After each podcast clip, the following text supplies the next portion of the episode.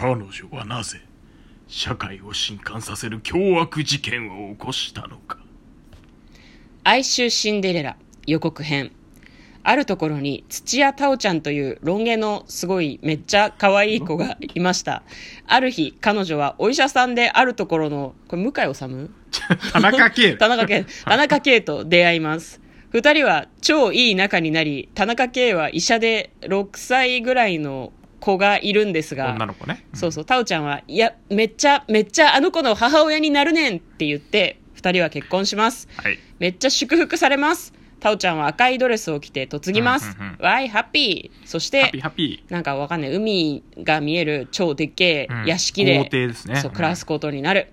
シンデレラのストーリーはここで終わり、めでたしめでたしのはずはずが、というところからお話が急展開。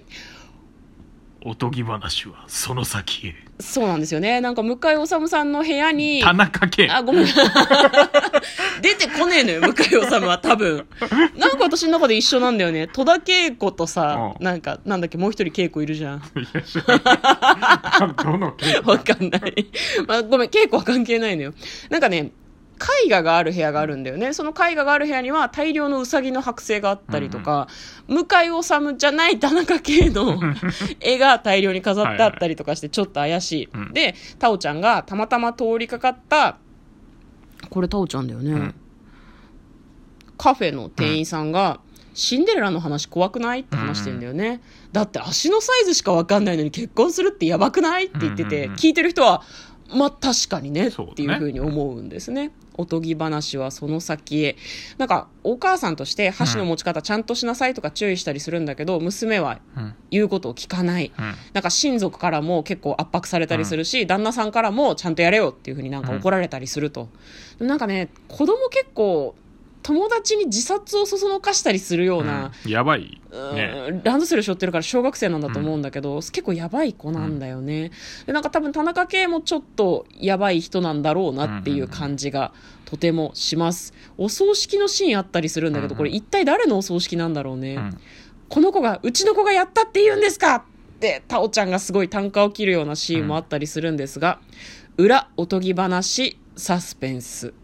モンスターペアレンツ、モラハラ。あなたのお母さんは辞めました。自分の居場所に麻痺、夢や希望が人を苦しめる。白馬に乗った王子様より外車に乗ったお医者様みたいなね なんなんそれっていうね。哀愁シンデレラという予告編でした。い一番最後になんかこうベッドに座った田中圭が、うんタオちゃんのこう、聴診器でこう心音を測りながら、ドキドキしてる。爆発しちゃうかもねっていう謎のシーンがあって、これどういう気持ちで見たらいいんですかねっていうふうにすごい思いましたね。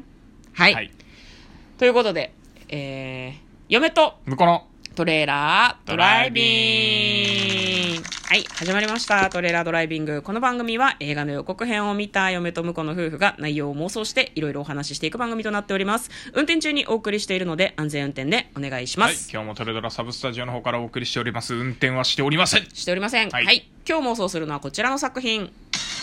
哀愁シンデレラ2021年2月5日公開114分の作品です、はい。主演は土屋太鳳さんと向井治さんではなく田中圭さんですね。で向井治を一回入れないと似て出てこないなんか。似てないよ。系統が一緒じゃない？それはわかるでしょ？いやでも確かに、うん。あのーなんだろうな笑顔で裏側やばそう役をやらせたらトップを走る二人かもしれない。そうなんだよね、なんか混ざっちゃうの私の確か中でに確かに、ううんん、確かにあのーあなたの番ですの時も常に田中圭が犯人説は消えなかったもんねそうなんだようね一番こう近くにいる人だけどやっぱあいつなんじゃねえ近く来のみたいな。て笑顔だけどあのうん。なんか覚悟決めた時のやばさがさ、そうそうそうそう。そうそうなんかあの犬的な忠誠心みたいなのが裏返った時にどうなるんだろうみたいな。そうそうね。ちょっと怖いもの見たさもあるよね。善人がやるサイコパス役って面白いじゃん、うんはいはい小池徹平サイコパス役超似合う説をしてるじゃないですかそうですね。私たち。あれイケメンがサイコパスがいいイよねって言ケメンサイコパスいいよねっていう話をして。だから今回はそういう私たちの好みに合った作品かもしれないですね、田中圭さんがすごい爽やかな様子なんだけど実はモラハラとか DV とかそういうのする人だったりとか、ヤバめの人に言えないような性癖があったりするような人かもしれないよね。タオちゃんがまたそのなんていうの幸せいっぱいのうん。なんていうのふあのし本当にシンデレラストーリーみたいなうん。女の子役をやりながら、うん。途中から多分あのそっちのストレスでやばい方に行くんだろうなっていうのもまた楽しみですね。多分ね。子供もだって田中圭もやばいじゃん。うおじいちゃんとかもやばそうだったもんね。なんかねプレッシャーかけてきたしね、うん。まああのくらいは普通の家でもあるかもしれないけどまあまあ嫌だよね。うん。普通にプレッシャーよあんな風に言われたら言ってあんたがお母さんなんだから。でも誰のお葬式だったんだろうね。だからあれじゃない？その飛び降りちゃった子？子かうんおじいちゃんとか、ああなんかみんな結構その子供が糸を引いて、うん。なんか人を操っていろんな人をなんか追い込んでるとかそういう話なのかもね、でもなんか事の発端というか一番やばいのが田中圭なんじゃないの？わかんないけど。一番やばいのが、あうんまあまあ途中まで味方かもしれないけどね、うーんなんかタオちゃんに怒鳴ったりとかしてたからね。うん。だから割とあそこら辺は本性を隠しといてほしかったからね。うんできればね、なんか笑顔でなんかもっと冷静に言ってほしいよね。怒鳴ったりするんじゃなくて。冷静に追い込んでほしいよねタオちゃん。を、うん。ひどくない？でも最終的にはタオタオちゃんがうん。なんか追い詰められすぎるっていうのもちょっとかわいそうなので、いや追い詰められてやっぱ最後は吹っ切れるんじゃない？そうタオちゃんが爆発してう全員ぶち殺すってそいうう話が復讐をするっていう、うん。子供はさすがにかわいそうだけど。そうだよね、うん。あのせあの世間を震撼させた凶悪事件を起こしたのは彼女だから。ねうん。ってことはやっぱ家が燃えてたけどあの家燃えてんのは、うん。多分火つけたんじゃないの？ああなるほどね。いやでもそこまで行って最終的にはめられてるタオちゃんっていうのもありかもしれないなと思った。おおじゃあ田中圭と娘娘は生きてんだ。娘は生きててあのお母さんもういらないみたいな感じで、うんうん、うん、全部タオちゃんになすりつけて、うん。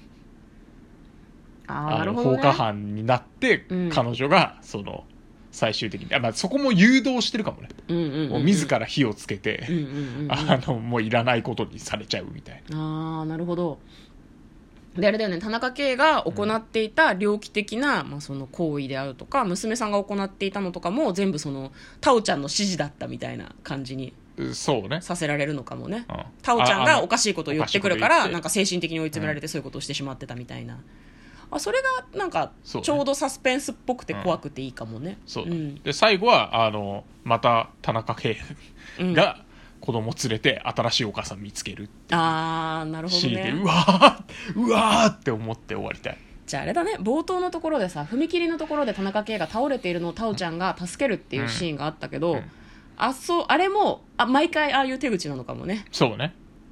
君は命の恩人だよって言って近づいていくみたいな、はいはい、うん。その後はお医者さんプレイで落とすんでしょ。そうだね。気持ち悪い、実は医者ですらないのが多分それ、めちゃくちゃ資産家でさ医者ですらないみたいああ医者で財を成したんじゃなくてもうなんか家族がお金持ちだから、その財を継いでるだけみたいな感じなんかもしれんね、まあ、金持ちであるのも才能だと嫁は思いますけど、簡単にストーリー読んでいいですか？はい、土屋太鳳が主演、うん。幸せを追い求める真面目な女性が社会を震撼させる凶悪事件を起こす姿を描いたサスペンス。